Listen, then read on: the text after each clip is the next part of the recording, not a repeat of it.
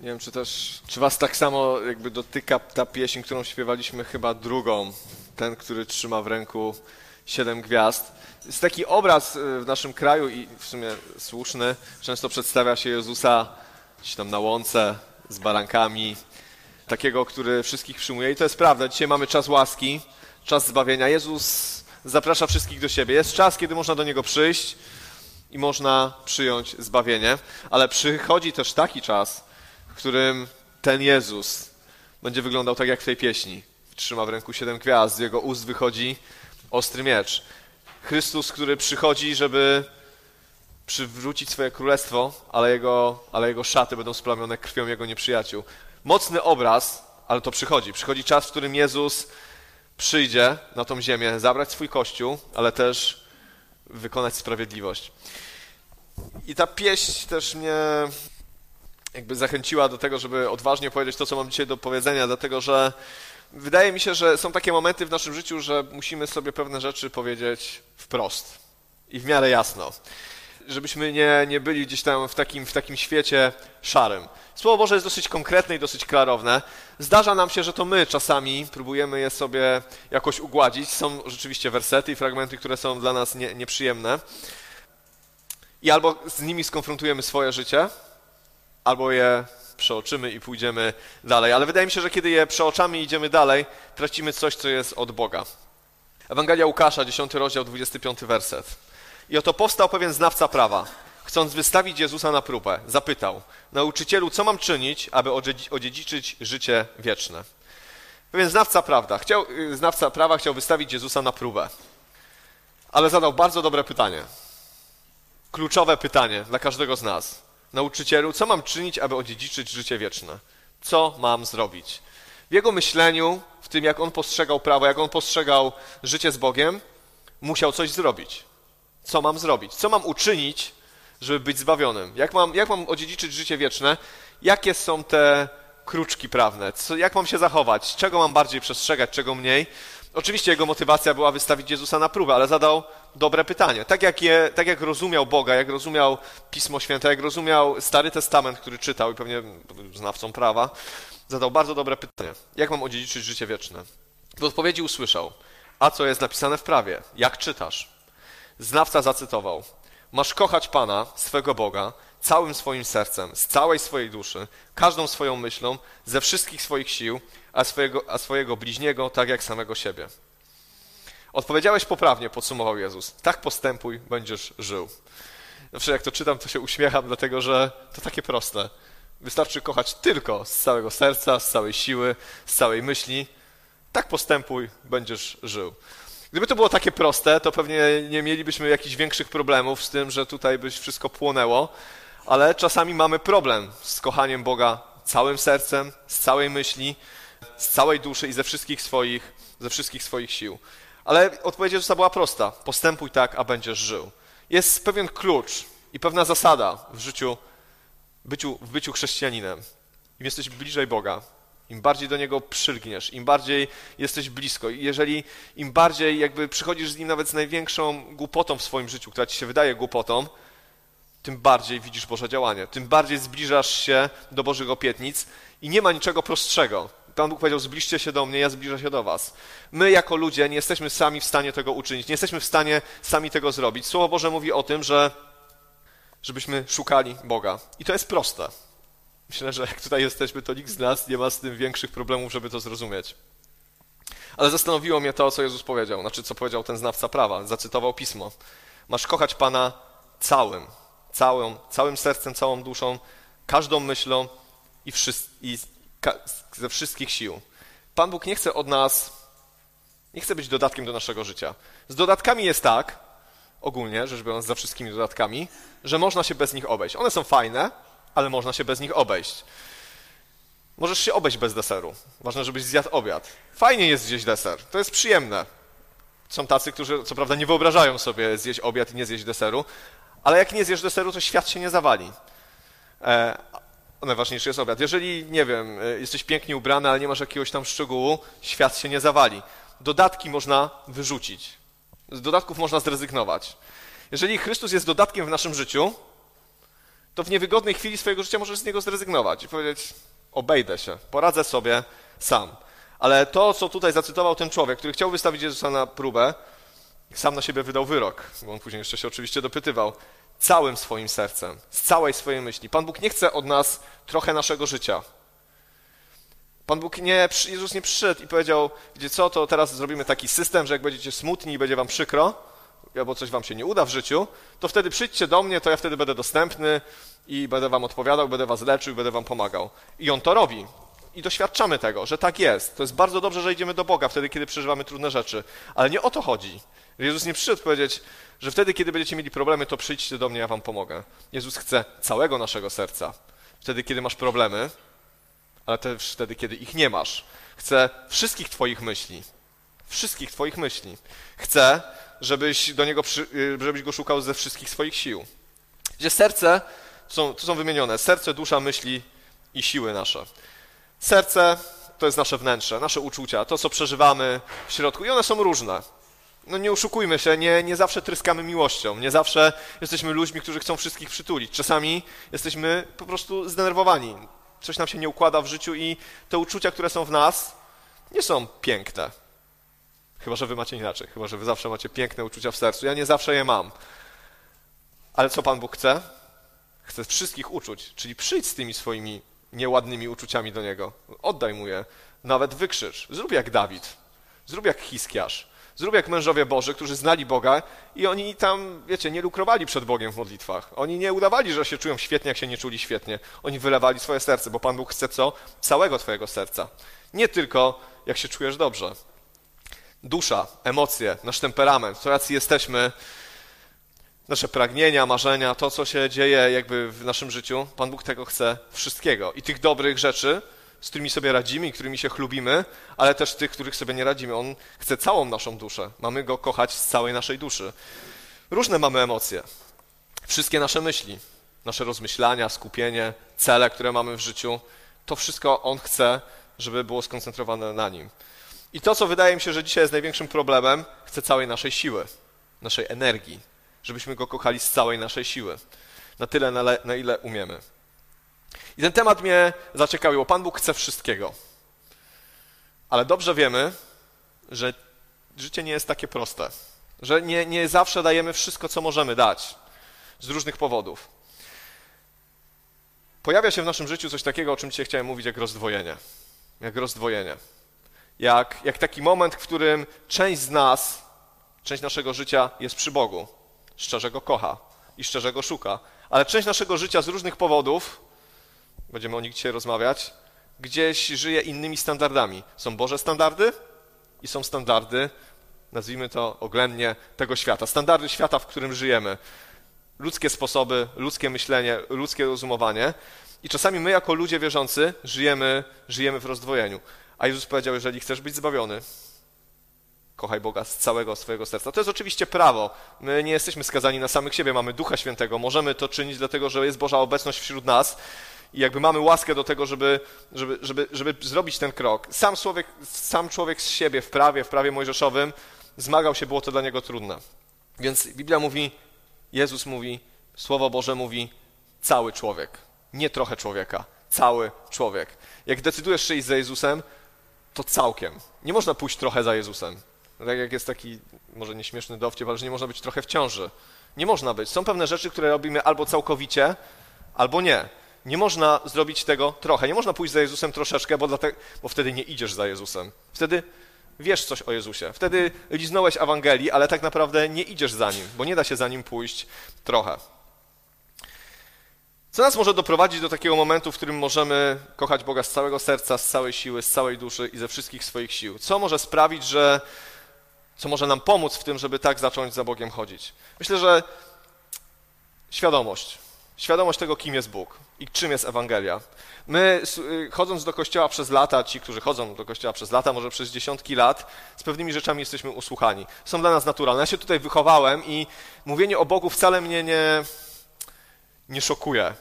Y, nie wiem, no, pewnie kilka razy w Biblii już całą Biblię, kilka razy w życiu, kilka razy Biblię już całą pewnie przeczytałem, ale to nie o to chodzi, to, jak to słynne e, powiedzenie, jak przychodzi e, Żyd do jakiegoś, e, chyba do jakiegoś cadyka i, i mówi, ile razy muszę przejść przez Torę. A ten cadyk mu powiedział, nieważne ile razy ty przejdziesz przez Torę, ważne ile razy Tora przejdzie przez ciebie. I troszeczkę tak jest w naszym życiu, że nieważne ile razy my przeczytamy Biblię, ale ważne co z tej Biblii w nas zostanie. Świadomość tego, czym jest Ewangelia i jaką wielką wagę to ma jak wielką wagę ma Ewangelia, jak wielką wagę ma zbawienie. Myślę, że to jest coś, co pozwala nam kochać Boga z, całych, z całego serca i z całej siły, kiedy sobie uświadomimy, jak wielkie ma to znaczenie. Wieczne znaczenie. Co to znaczy? Czym wobec zbawienia, czym wobec życia z Bogiem, Jego pomocy tu na ziemi, ale też tej w przyszłości zbawienia, wieczności z Nim, mają inne rzeczy tego świata. Jak wielką obietnicę my nosimy w swoim sercu i w swoim życiu. Jak wiele zostało nam powierzone. Jak wielkie ma to znaczenie. I przede wszystkim, żeby kochać Pana Boga z całego serca, z całej duszy i z całej siły, to trzeba mieć z Nim relację. Miłość nie polega na tym, że, że się jest od kogoś daleko. Miłość polega na tym, że mamy cały czas bliską, bliską relację. Jak się z kimś spotykamy, to go poznajemy. Jak go poznajemy, to jesteśmy w stanie go zrozumieć. Jesteśmy w stanie go pokochać za to, kim jest. Nie za tym, co o nim usłyszeliśmy, ale za to, kim on realnie jest. Ale kiedy z kimś się nie spotykamy, pewnie też tak macie w swoim życiu, jeżeli nawet mieliście przyjaciół w szkole, w liceum, na studiach, no i ten kontakt się później najczęściej urywa, ludzie się rozjeżdżają, przez jeszcze jakieś 2-3 miesiące do siebie dzwonią, po pół, później dzwonią do siebie raz na rok, później raz na trzy lata, a później widują się na jakichś zjazdach absolwentów i ta relacja, mimo że była intensywna i piękna na studiach, głęboka przyjaźń po prostu znika, bo nie ma bliskiej relacji. I tak jest. Tak samo jest z Bogiem. Jeżeli ta relacja jest okazjonalna, to później wcale nie szukamy tego kontaktu. Wcale już nawet ten, ten, człowiek, z którym tracimy kontakt, nie jest nam potrzebny do życia, bo sobie radzimy bez niego. Niestety człowiek też tak funkcjonuje. Jeżeli znika jego relacja z Bogiem, to, to dzieje się to, co w rodzinach czasami. Wszyscy są rodziną, ale widują się dwa razy na święta, na Wielkanoc i na Boże Narodzenie. I wielu chrześcijan dzisiaj tak żyje. Widuje się z Bogiem na święta, Bożego Narodzenia i na Wielkanoc. I to chyba nie, nie, nie o to chodzi. Ale przejdę do sedna, bo myślę, że to jest taki, taki wstęp, myślę, że dla nas oczywisty. Ale jeżeli nie kochamy Boga z całego swojego serca, z całej swojej duszy, z całej swojej siły i ze wszystkich swoich myśli, to co się dzieje z resztą naszego serca, naszej duszy, naszej siły i naszych myśli? No bo gdzieś to wszystko to nie znika. Jeżeli kochamy Pana Boga na 30%, na 40% swojego serca, to co się dzieje z pozostałą częścią? Gdzie to znika? Myślę, i to jest duży problem, myślę, wydaje w moim życiu i w życiu wielu z nas, gdzie to znika i co się z tym dzieje. Dlaczego nie jesteśmy w stanie oddać wszystkiego Bogu? Ewangelia Marka, trzeci rozdział, 24, 25 werset. Jeśli jakieś królestwo jest wewnętrznie podzielone, czeka je upadek a jeśli w jakimś domu brakuje jedności, grozi mu ruina. Jeżeli jest jakieś królestwo podzielone wewnętrznie, są tam spory i tarcia, jest tam ciągła walka, jest tam, e, są tam jakieś niepokoje, to to nie będzie królestwo, które będzie podbijać kolejne królestwa. Ono prędzej czy później upadnie. Jego upadek jest tylko odroczony w czasie. To jest kwestia czasu. To nie jest kwestia, czy to się stanie. To jest kwestia, kiedy to się stanie. Jeżeli jest jakieś państwo, które, w którym cały czas są wojny domowe, dobrym przykładem jest nasza Polska, pierwsza Rzeczpospolita przed rozbiorami. Państwo rozdarte wieloma interesami, konfliktami, każdy tam sobie rzepkę skrobał, tak? I każdy, każdy szukał swojego interesu.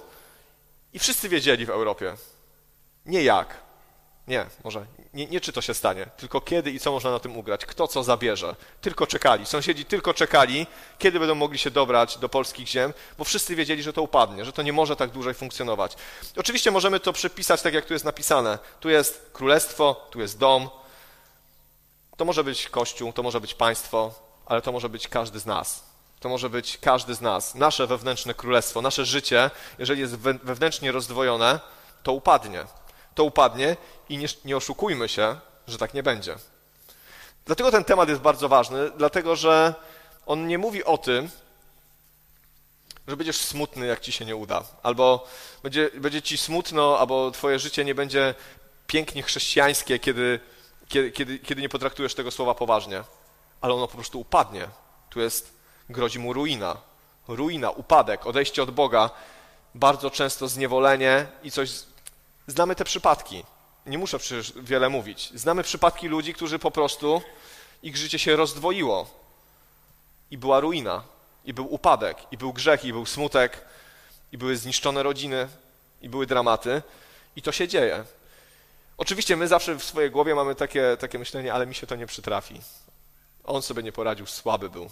Ale prawda jest taka, że potencjalnie, lekceważąc takie rzeczy, może to spotkać również, również nas.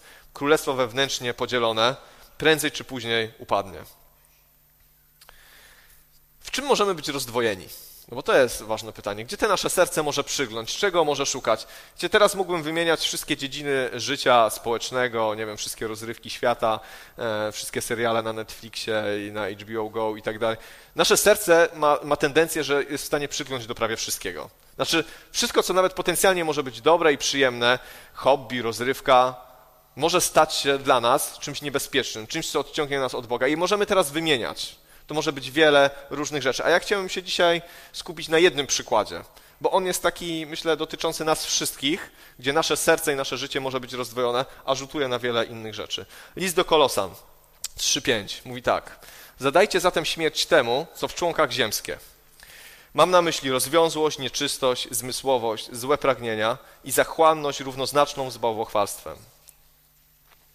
Zadajcie zatem śmierć temu, co w członkach ziemskie. No to brzmi tak bardzo ogólnie i to tak brzmi dosyć ascetycznie. Zadajcie śmierć. Dosyć brutalne. To nie, to, to nie jest kwestia... W sprawach grzechu Biblia nie, nie, nie wypowiada się lekko. Nie, nie traktuje tego lekko, bo, bo śmierć to, bo grzech to jest śmierć i niesie śmierć. I to jest poważna sprawa. To nie jest coś, z czym można się, wiecie, bawić, co można udawać, że jest, nie ma, bo śmierć zawsze ma tą samą procedurę kiedy porządliwość pocznie rodzi grzech, a kiedy grzech pocznie rodzi śmierć. I to jest, i to działa, i znamy to ze swojego życia na pewno, że zawsze to się tak zachowuje. Kiedy Biblia mówi o grzechu, to nie mówi o tym, jakbyście mogli łaskawie zająć się swoim grzechem, to by było dobrze. W grzechu nie chodzi o to, że głupio wypadniesz przed braćmi i siostrami z kościoła. W grzechu nie chodzi o to, że ludzie będą na ciebie źle patrzeć. W grzechu chodzi o to, że on cię zabije.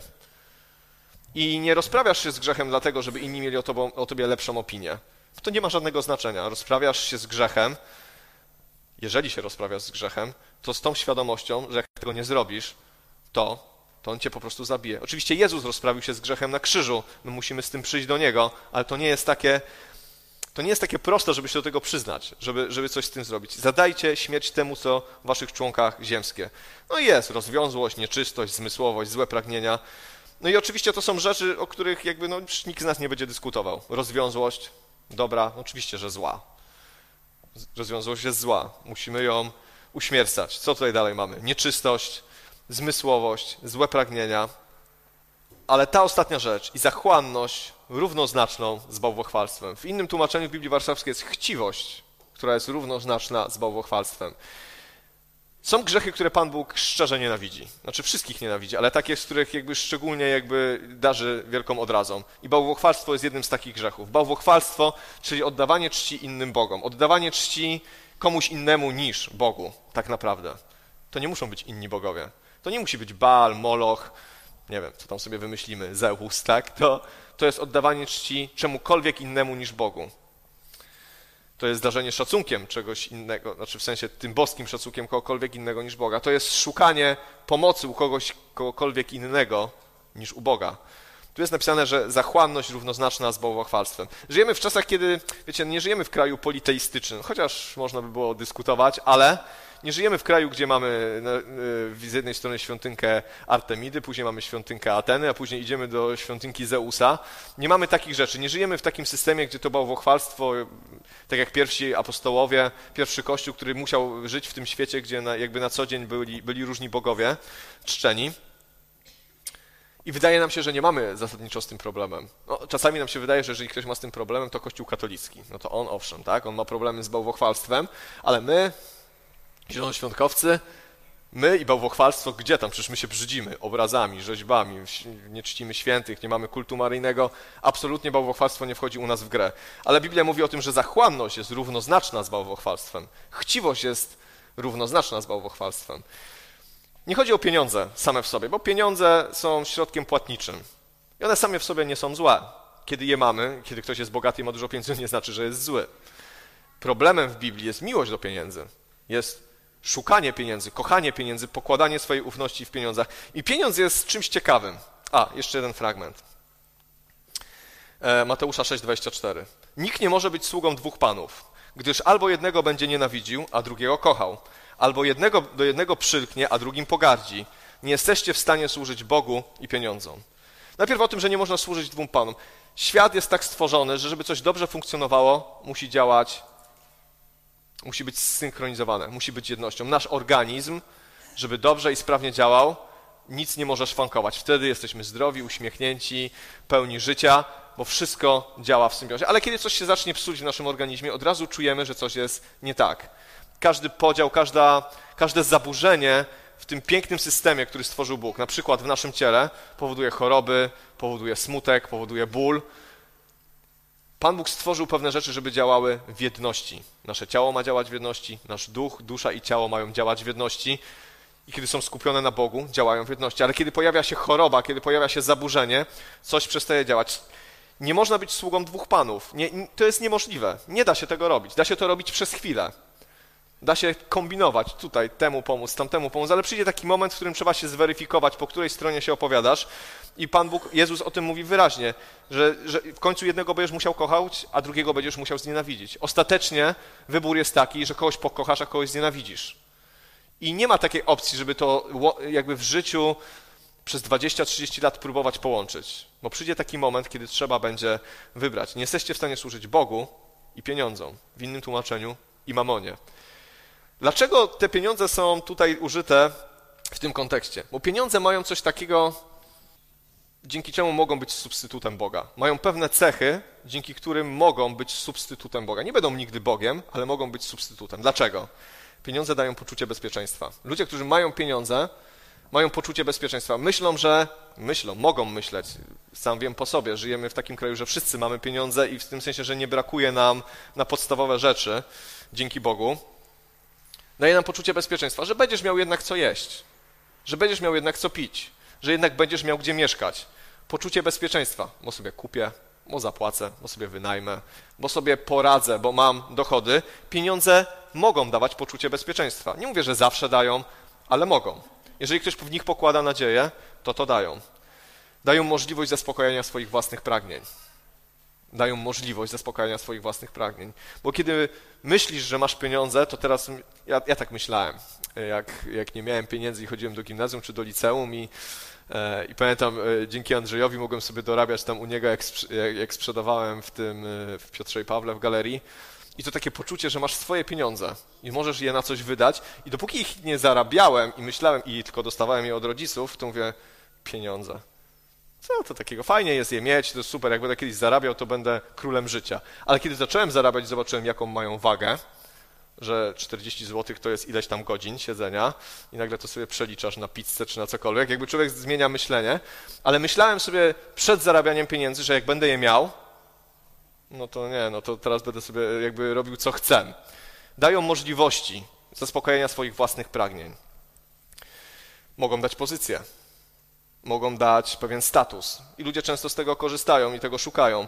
Mogą budzić podziw i zazdrość i dają przede wszystkim poczucie niezależności, że sobie poradzę. I mają pewne cechy, które z Boga można przerzucić na nie. Po prostu można. Mają, mają cechy do czczenia, mają cechy do, ale czczenia w sensie biblijnym, do oddawania chwały i do polegania na. Bo pieniądze mogą to robić. Dlatego Biblia często o tym mówi, że tam bogowie greccy czy egipscy, pieniądze, to jest niebezpieczeństwo. To możesz zacząć kochać, to może cię zniszczyć. To jest przykład oczywiście, bo równie dobrze to może być twoje hobby, które też jest wspaniałe, będziesz pokładać w nim nadzieję. Używam tego przykładu pieniędzy jako właśnie jako przykładu. Służenie. Tu jest napisane, że nie możesz służyć dwóm panom. Co to znaczy służyć komuś? My pracujemy. My nie jesteśmy sługami, my jesteśmy pracownikami. My dostajemy pieniądze za wykonaną pracę.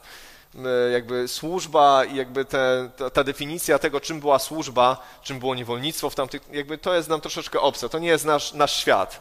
My wykonujemy pracę i dostajemy za nią wynagrodzenie, a jak nam się nie podoba wynagrodzenie, to możemy powiedzieć do widzenia i sobie robić coś innego. Ale służba polega na tym, że ty nie oczekujesz nagrody, tylko służysz komuś, robisz coś dla niego. Chcesz mu pomóc, chcesz, żeby, albo musisz, ale, e, ale chcesz, wykonujesz pewną pracę, Niekoniecznie jest to związane z wynagrodzeniem. W kościele na przykład bardzo często służymy i nie dostajemy żadnego wynagrodzenia, ale służba polega na tym, że się człowiek uniża przed kimś, że służy swojemu Panu. Jak jest służba, to musi być ktoś wyżej. Na naszych relacjach pracownik-pracodawca jesteśmy mniej więcej, powiedzmy, równi, ale w jakimś sensie takim człowiek do człowieka, tak? Ale w tamtych czasach tak nie było. Był Pan i sługa, był Pan i niewolnik, było jakieś większe zróżnicowanie społeczne, więc nie można służyć dwóm Panom, ale kiedy komuś służymy, to oddajemy mu siebie. To jesteśmy do jego dyspozycji, to jesteśmy na jego rozkaz, na jego skinienie. Pan może rozkazywać słudze. Może powiedzieć, a teraz idź, wyrzuć śmieci. A nie, czy łaskawie mógłbyś wyrzucić śmieci. Jest pewna różnica, więc Pan rozkazuje słudze.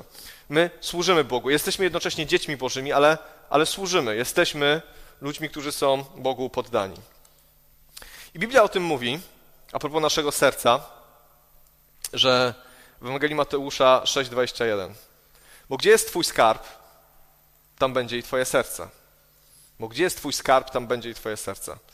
Jeżeli nasze serce, nasza ufność, nasze poczucie bezpieczeństwa, nasze pragnienia, które możemy zaspokoić, nasza pozycja, nasz podziw i y, nasza, nasz chęć, nasza chęć budzenia podziwu, nasze poczucie niezależności jest ulokowane nie w Bogu, ale na przykład, to jest przykład, w pieniądzu, w karierze, nie wiem, w pozycji, w czymkolwiek innym, następuje w naszym życiu rozdwojenie. Bo z jednej strony jesteśmy chrześcijanami i deklarujemy się, że tak, Boże, idę za Tobą, całe życie Tobie oddaję, śpiewamy te pieśni, mówimy różne rzeczy, ale praktyka życia codziennego, te zaspokojanie tych prostych rzeczy, poczucie bezpieczeństwa, tak jak wcześniej mówiłem, te wszystkie, to wcale nie jest w Bogu.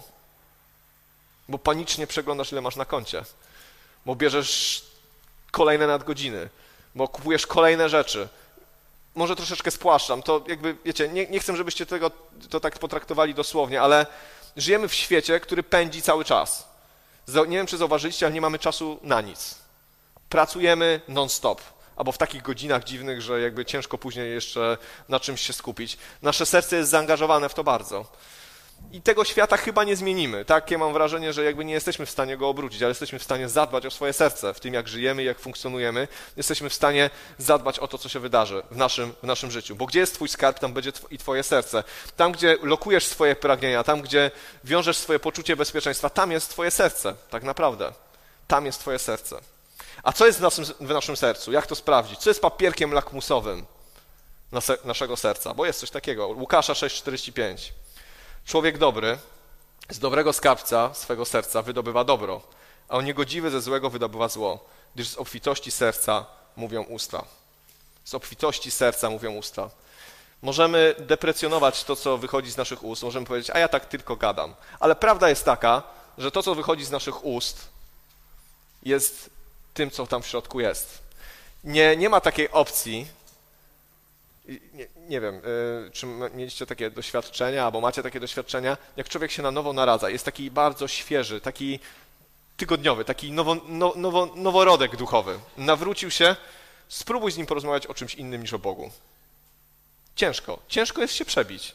Pytania, a o co w tym wszystkim chodzi, ale jak to działa, a ja się modlę i oni we wszystko wierzą i to jest niesamowite. Dlatego Pan Bóg mówi, wróćcie do swojej pierwszej miłości, bo to, bo to jest to, to jest to, czego Pan Bóg oczekuje, ta dziecięca wiara i wtedy, i wtedy po ustach tej osoby poznasz, kim ona jest. Przyjrzyjmy się temu, co wychodzi z naszych ust, bo z obfitości serca mówią usta, a, nasz, a nasze serce jest tam, gdzie jest nasz skarb. Jeżeli nasz skarb jest w Bogu, to i nasze usta będą mówić o Bogu. To będą chciały rozmawiać o Bogu i, i tak po prostu jest. Będą chciały dzielić się świadectwem, będą chciały głosić, będą chciały się modlić. Z naszych ust będzie wypływać Boże Słowo, dlatego że to jest w naszym sercu. Ale jeżeli to nie jest w naszym sercu, z naszych ust będą wychodzić różne rzeczy. Nasze pasje, nasze hobby. Ja nie mówię, żeby tego nie robić, to też jest część naszego życia. Nie, nie, jest tak, że musimy cały czas rozmawiać o Bogu, ale jeżeli nigdy nie rozmawiamy, albo to jest jakiś taki malutki promil, promil tylko wtedy, kiedy ktoś nas zapyta i pociągnie nas za język, a co tam u ciebie słychać, i tam w końcu wycedzić coś piąte przez dziesiąte, to to, to jest zły symptom. Nasze usta bardzo dużo mówią o naszym życiu duchowym. Przysłuchajcie się temu, co mówicie. Przysłuchajcie się temu, co wychodzi z waszych ust. Czy błogosławieństwo, czy pocieszenie, czy pokrzepienie, czy może jakieś inne rzeczy. A jeżeli nie, jeżeli inne rzeczy, to czas się zastanowić, czas zawołać do Boga. Co zrobić? Bo ja sobie to pytanie zadaję. Panie Boże, ja bym chciał Cię kochać z całego serca. Naprawdę, to jest tak jak Paweł w liście do Rzymian, on mówił, że ja bardzo chcę czynić dobro, ale gdzieś narzuca mi się zło. Ja bardzo chcę, żeby robić dobre rzeczy, ale wychodzi mi jak wychodzi, że no nie zawsze mi wychodzi dobrze.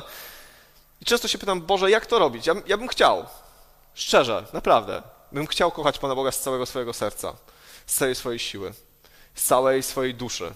Chciałbym, bardzo bym chciał. Jak to zrobić?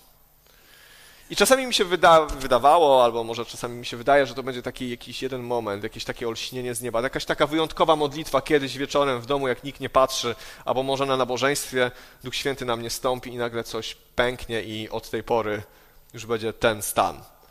Kiedyś tak myślałem, ale Pan Bóg mnie uczy ostatnio bardzo mocno, że nieważne co się dzieje w moim życiu, problemy, yy, troski, rzeczy, które mi się nie podobają, mogę na nie spojrzeć na dwa sposoby.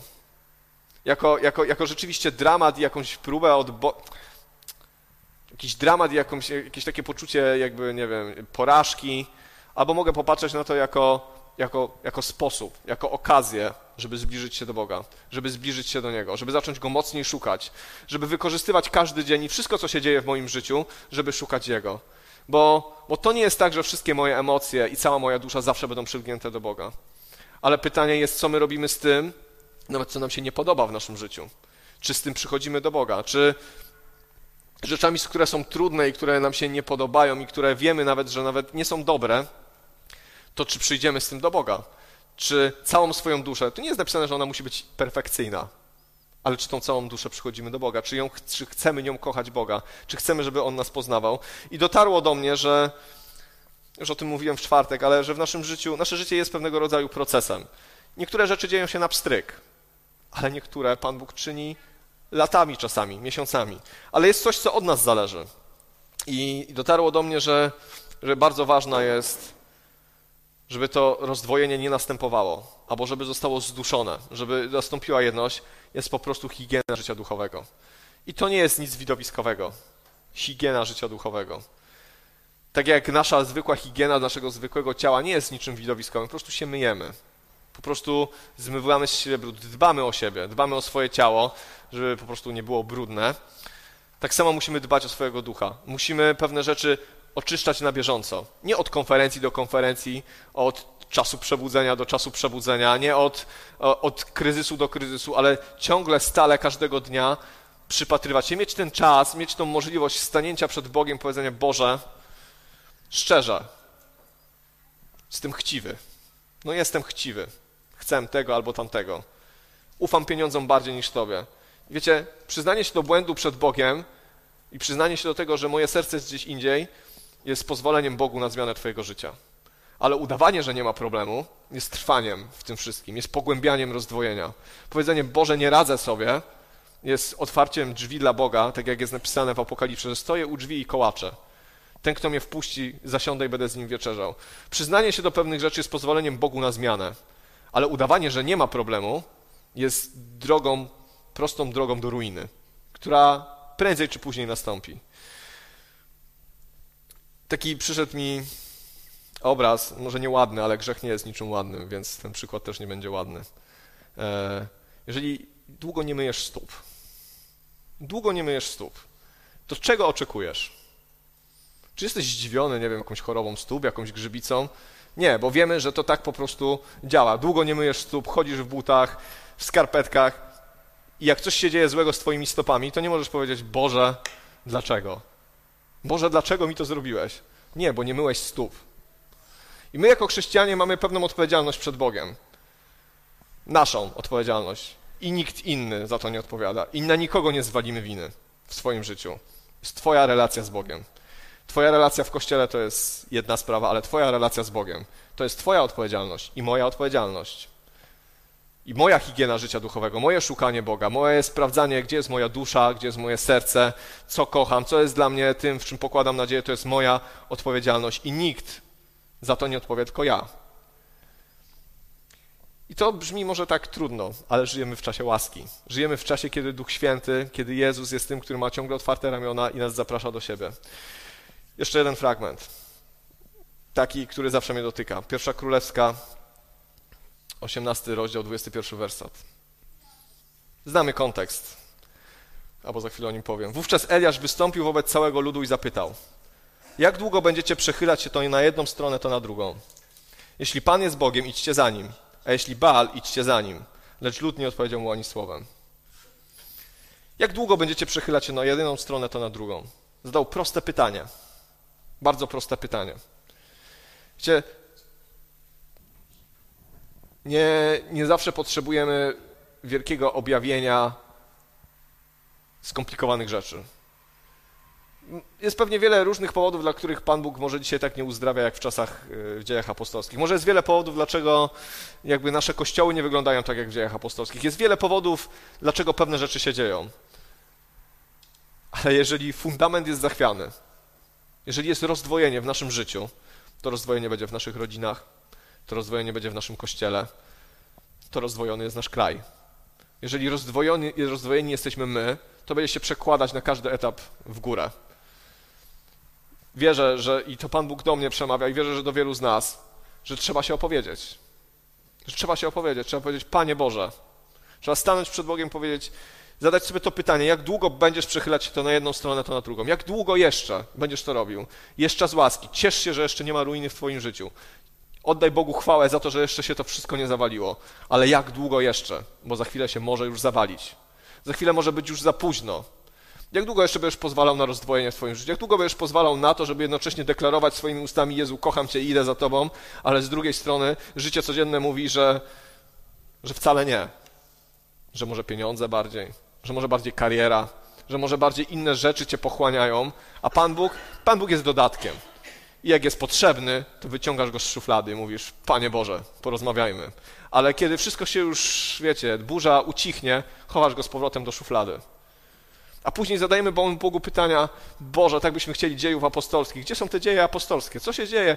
Co robimy źle? Może złą formułkę mówimy? Może nie tak się zwracamy do Ducha Świętego, jak powinniśmy? Dlaczego tego nie ma? Nie ma dlatego, że często nasze życie jest rozdwojone. Rozdwojone. Jeżeli Pan jest Bogiem, idźcie za Nim. Jeżeli Baal, idźcie za Nim. Gdzie Baal jest tutaj uosobieniem tego wszystkiego, co ten świat nam oferuje. Bóg płodności, bogactwa, Bóg e, ekstatyczny kult, widowiskowy. E, ludzie szli za Baalem, Izraelici byli zachwyceni kultem Baala, bo to było kolorowe, to był festiwal, to było, wiecie, wino, śpiew i tańce, to, było, to był Bóg rozwiązłości, płodności, to, to ludzi kręciło, to, to, a Jahwe, świątynia, okej, okay, Boże namaszczenie, wielkie Boże dotknięcie, Boże obietnice, ale to nie było takie ciekawe. Tak przynajmniej mi się wydawało, że to nie było takie ciekawe, bo może szukali go źle, bo może go nie potrafili znaleźć. Wybierzcie, za kim idziecie. Wiecie, mówię to dlatego, że nie mówię, że wszyscy jesteśmy rozdwojeni, ale może ten proces rozdwojenia jest w Twoim życiu i postępuje. Może on postępuje, może on się zaczyna dopiero. A może są dopiero symptomy, a może już jest tak rozdwojone i dobrze o tym wiesz, że stoisz na progu decyzji, co zrobić ze swoim życiem. Bo jesteś jak ten Izrael, który już musi wybrać, który już doszedł do granicy, że musi wybrać, czego chce. I to nie jest tak, że kiedy wybierzemy Boga, nasze życie będzie nieszczęśliwe. Będzie piękniejsze. Diabeł chce nas oszukać. Chce nas oszukać, że ten świat jest stabilniejszy. Koronawirus nam pokazał, że ten świat wcale nie jest stabilniejszy, że kariery, pieniądze, niesamowite rzeczy z dnia na dzień mogą zostać zachwiane. Nie mówię, że się wszystko zawaliło, ale wiele rzeczy zostało zachwianych, ruszonych. I nagle się okazało, że to, co jest takie piękne i niesamowite, w tym świecie zaczęło się trząść. A to jest tylko symptom. A przyjdzie taki moment, kiedy ten Jezus, o którym śpiewaliśmy, przyjdzie na ziemię. I wtedy uwierzcie mi, Uwierzcie mi, że wiele rzeczy, które nam dzisiaj imponują, będą niczym. I ludzie, którzy może nam dzisiaj nie imponują, którzy mają czystą, prostą wiarę w swojego Zbawiciela, którzy nie są widowiskowi, którzy na kolanach się modlą, którzy szukają Boga, którzy nigdzie się nie pchają, oni będą wywyższeni. I wtedy się okaże, kto tak naprawdę dobrze zainwestował swoje życie. Kto tak naprawdę wybrał dobrze.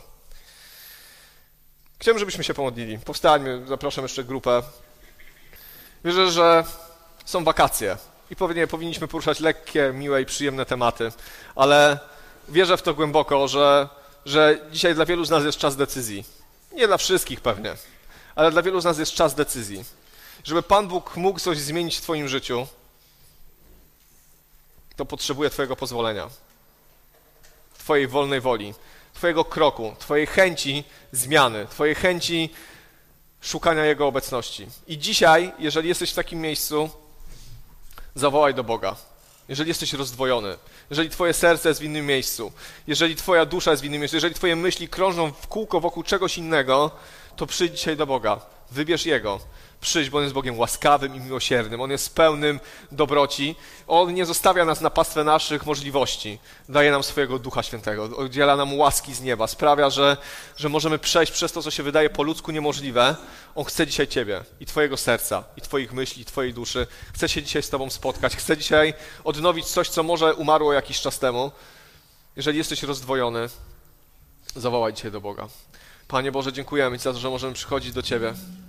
Ja Ci dziękuję za to, że Ty, Boże, w swoim słowie nas pouczasz, Panie, ale też przestrzegasz przed pewnymi rzeczami, Panie. Dziękuję Ci za to, że, że możemy dzisiaj przyjść, Panie, do Ciebie. Tacy jacy jesteśmy. Ty znasz nasze serca, Panie. Znasz serca każdej osoby, która jest na tym miejscu, Boże. I co w nim jest, Boże. Jakie są pragnienia, jakie marzenia, Boże.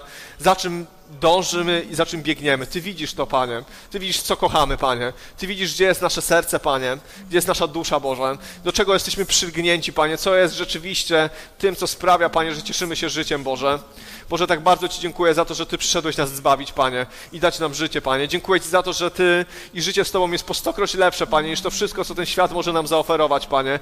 I proszę Cię, Boże, dzisiaj o każdą osobę, Panie, która jest w takim procesie, w takim, w takim miejscu trudnym, Panie rozdwojenia, Panie, że to się dzieje, Panie, że proszę Cię o łaskę, Panie, do podjęcia dobrej decyzji, Panie. Proszę Cię, żebyś Ty przyszedł Duchu Święty, Panie, i pozwolił, Panie, zrobić ten krok wiary, Panie, odrzucić to, co niepotrzebne, to, co się Tobie nie podoba, Panie, i pójść za Tobą, Panie. Może, Panie, dzisiaj wiele rzeczy ogólnych pewnie zostało powiedzianych, ale ja wierzę, Panie, że do każdej osoby już przemawiał indywidualnie, Panie, w tym temacie, Panie, który jest istotny, Panie. Tak bardzo proszę Cię, przyjdź, Duchu Święty, Panie, bo potrzebujemy Ciebie, Panie, potrzebujemy Ciebie nie jako emblematu, Boże, w logo kościelnym, Panie. Potrzebujemy Ciebie, Duchu Święty, nie jako, Boże, dodatku do naszego życia, Panie, ale potrzebujemy Ciebie jako treści naszego życia, Boże.